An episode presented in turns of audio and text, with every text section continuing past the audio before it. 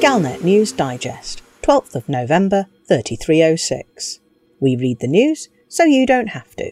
In this week's news roundup: Hadrian calls for mercy over Marlinists. Creepy colony discovered. Telepresence, but real. Orange Sidewinder loses its keys. Hadrian calls for mercy over Marlinists.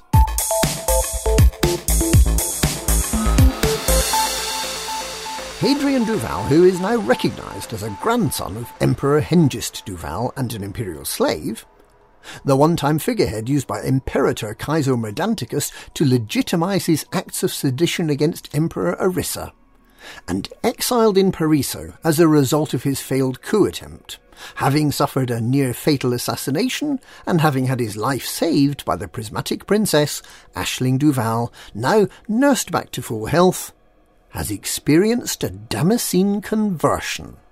Once an isolationist hardliner, Imperator Hadrian has appealed for the Emperor to show compassion to the peace-loving Marlinist faction who only want fairer distribution of wealth, and to enforce the ancient rule first put forward by the salty tea wetters of Boston, that there should be no taxation without representation.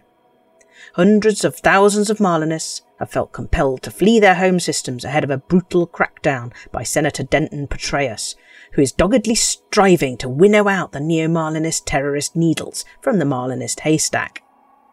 Only a few weeks ago, Hadrian's Nova Imperium would have had no truck with the soft left-wing liberal republicans of the Marlinist movement, but now it appears that the Imperator sees common cause with these same republicans and is begging for the Imperial Internal Security Service, who have this week failed in their attempt to uncover a Neo-Marlinist bomb factory in LTT 1935, to show them mercy and to instead concentrate only upon cracking down on the terrorists who have already caused so much death and destruction in the Empire. In related news, after his prolonged career as an unknown slave and then as the second blackest sheep of the imperial family after the now deceased Prince Harold, Hadrian has been proposed by Princess Aisling for admission into the inner Duval fold, to stop being a naughty imperator and to start being a nice prince.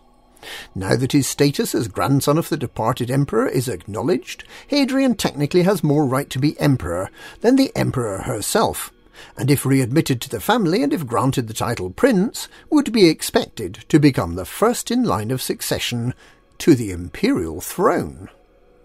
However, Emperor Arissa and her militaristic sidekick, Senator Petraeus, may view the figurehead behind the 3305 attempt to overthrow the imperial leadership with less than the greatest fondness. Princess Aisling's plea on behalf of the Imperator may well fall on deaf imperial ears. Creepy colony discovered.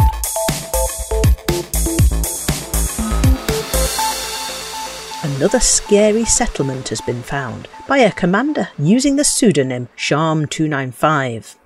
Unlike the previous discovery near the Coalsack Nebula, this one is a mining settlement, and for opportunists there are copious amounts of low-value minerals to strip. There are also logs which you can read telling the story of the settlement, and it wasn't an entirely happy place.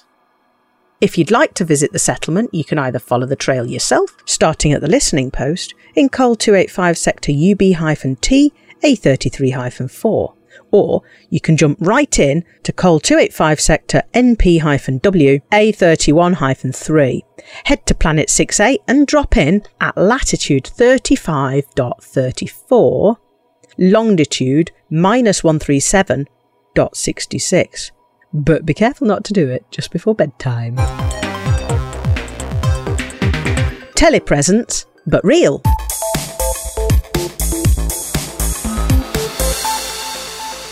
Spaceships aren't just for combat, exploration and trade.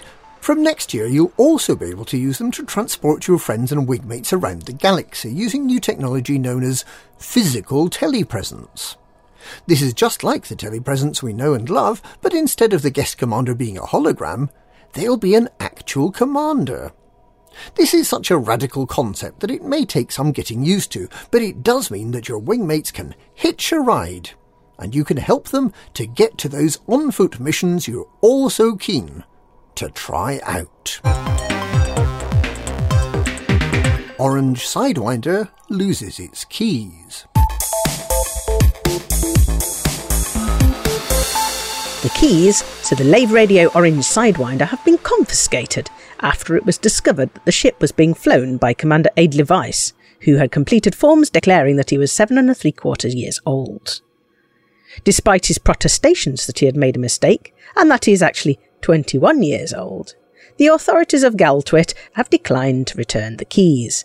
Winding back the odometer on a Sidewinder is an offence punishable by death, so the infant Aid Levice, who was last seen wearing a purple Teletubby suit, should consider himself lucky to have escaped this fate. Until normal service has been resumed, we can look forward to substantially fewer tweets from the hottest show this side of the creche. And that's this week's Galnet News. Galnet News. We read the news so you don't have to.